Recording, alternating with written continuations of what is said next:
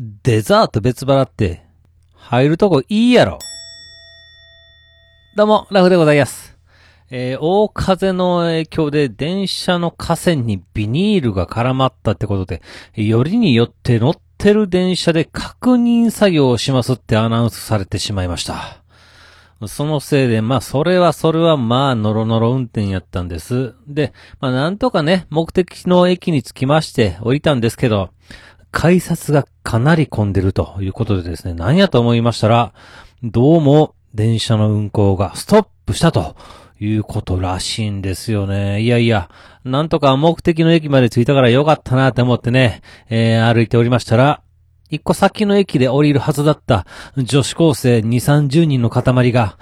遅れる言うて全力で学校へと走っておりました。いやー、青春ですよね。遅延証明書をもらったらええとか、そういうことじゃないんですよね。この一駅分を朝っぱらからみんなで全力で走ると。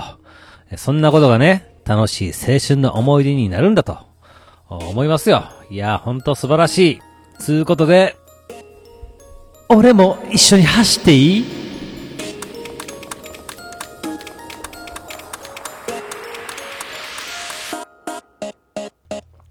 はい、始まりました。一人笑い第116回ということで、えーこの番組はずっと笑っていたい年のスピンオフ番組として私ラフ一人で喋るポッドキャスト番組です。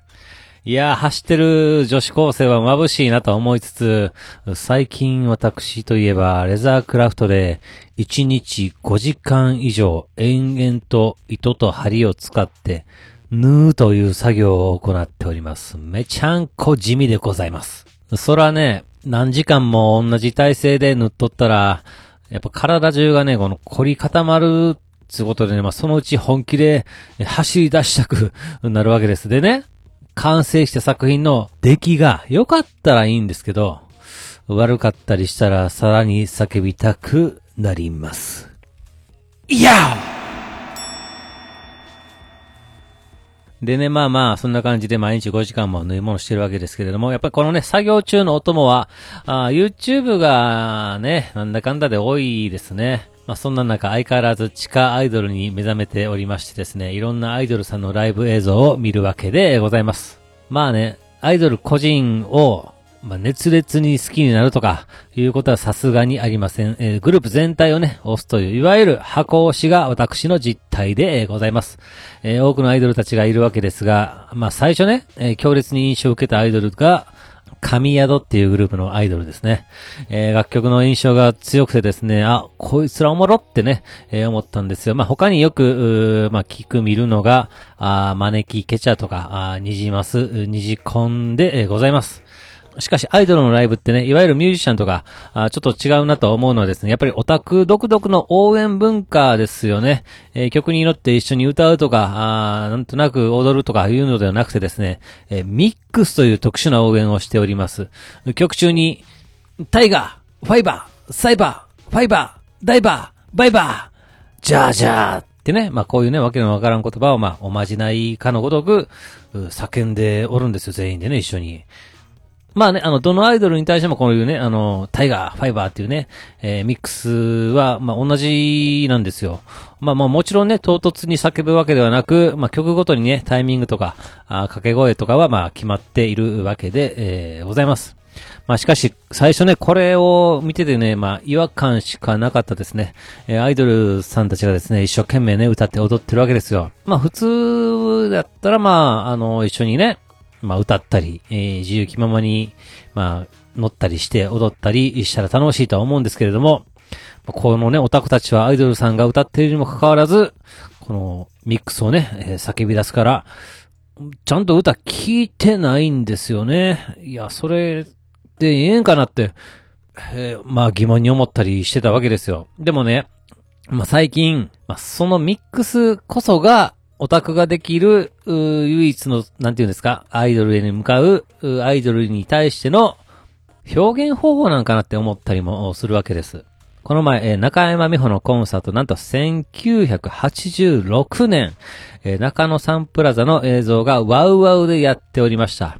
あの、もちろんミックスとかね、えーない時代ですよ。だから、あーどんな感じでお客さん乗ってんのかなと思って見てたんですけれども、なんか基本全員地蔵を立ってるだけ。まあ、そこの会場にオタクのファンっていうのが存在しているのかどうかはわかりませんでしたが、少なくとも今のオタクのように楽しんでるようには、あー見えなかったですね。お客さんたちが。あーまあ、ということでね、オタクにとってのミックスっていうのはもしかしたら、この必然的に生まれたんだと思ったりするわけでございます。自己表現が下手で、できないから、このミックスというものを使って、アイドルへの愛をね、表現するわけで、ございます。そして、このミックスは海外にも進出しますし、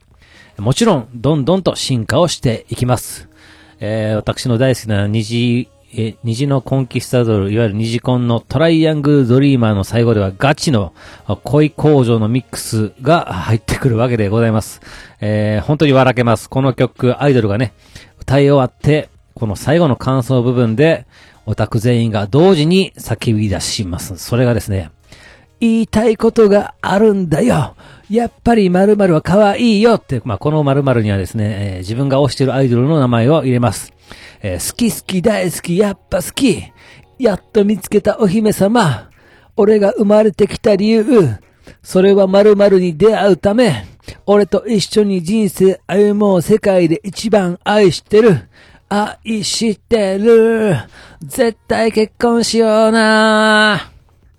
以上でございます。えーこのな、クソ長いミックスを全員で、えー叫ぶわけで、ございます。もうここまで行ったら、ある意味ミュージカルでございます。アイドル、オタク、どっちが主役かわからんレベルで、えーございます。まあ、しかしね、えーこういうのもね、えー非常に盛り上がりますから、あいいなと、いい文化だなと思いますしですね、えー一度はね、叫びに行ってみたいと、最近は感じております。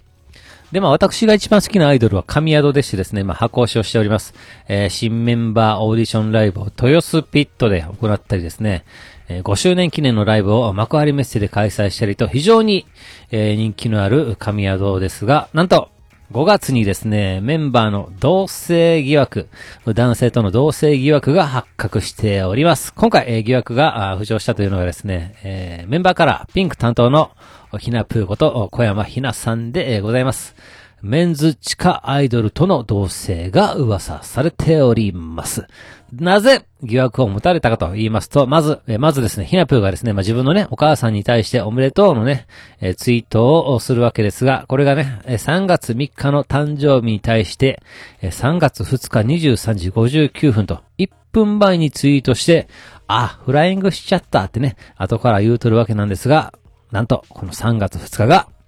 疑惑相手の誕生日なわけでございます。まあまあ、これだけだったらね、まあ、そんな、バレたりはしないと思うんですが、えーひなぷ、ツイートでですね、自撮りのね、写真をアップするんですが、その着てる服が、疑惑相手が着てるものと一致しております。おそらく10、20点以上同じだと、写真を並べられて、オタクさんが報告してくれております。まあおそらく、まあ同じね、えー場所に住んでるんではなかろうかと。まあただあのね、ひなぷーもね、えー23歳です。恋愛だってしても、全然 OK とは、もちろん思います。ただね、やっぱりこの多くのファンが見てる公式のツイッターを使って、えー匂わせるというのはちょっとまずいかなと思ったりもします。まあ、まあ、17、18ぐらいからですね、えーアイドルしておりますので、人並みにね、恋愛はして、まあ、来れなかったんでしょう。ちょっと調子に乗ってしまったのかなと思います。まあでもね、このライブ映像とかでひなぷーが涙したり、笑顔になったりとね、ものすごいね、えー感情をね、表に出して歌ってる映像をね、えー見るわけです。えーで、えそんなね、ひなぷーに対して、え本気でね、応援してくれているオタクも、やっぱりそのね、映像で映るんですけれども、なんかね、この疑惑が発覚してから、あそれを見たら、なんか、こういうオタクたちの本気さ？なんか切ないわ。はい。では今回この辺というところで番組では皆様からのお便りをお待ちしております。えー、ツイッターでハッシュタグずとわら、ひらがなでずとわらとつけてつぶやいていただけたら私喜んで見に行かせていただきます。えーメールは Gmail アカウントずとわら、アットマーク Gmail.com、zutowr、アットマーク Gmail.com の方までよろしくお願いいたします。というわけで最後までお聞きいただき皆さん、大きいんです。そして、さよなら。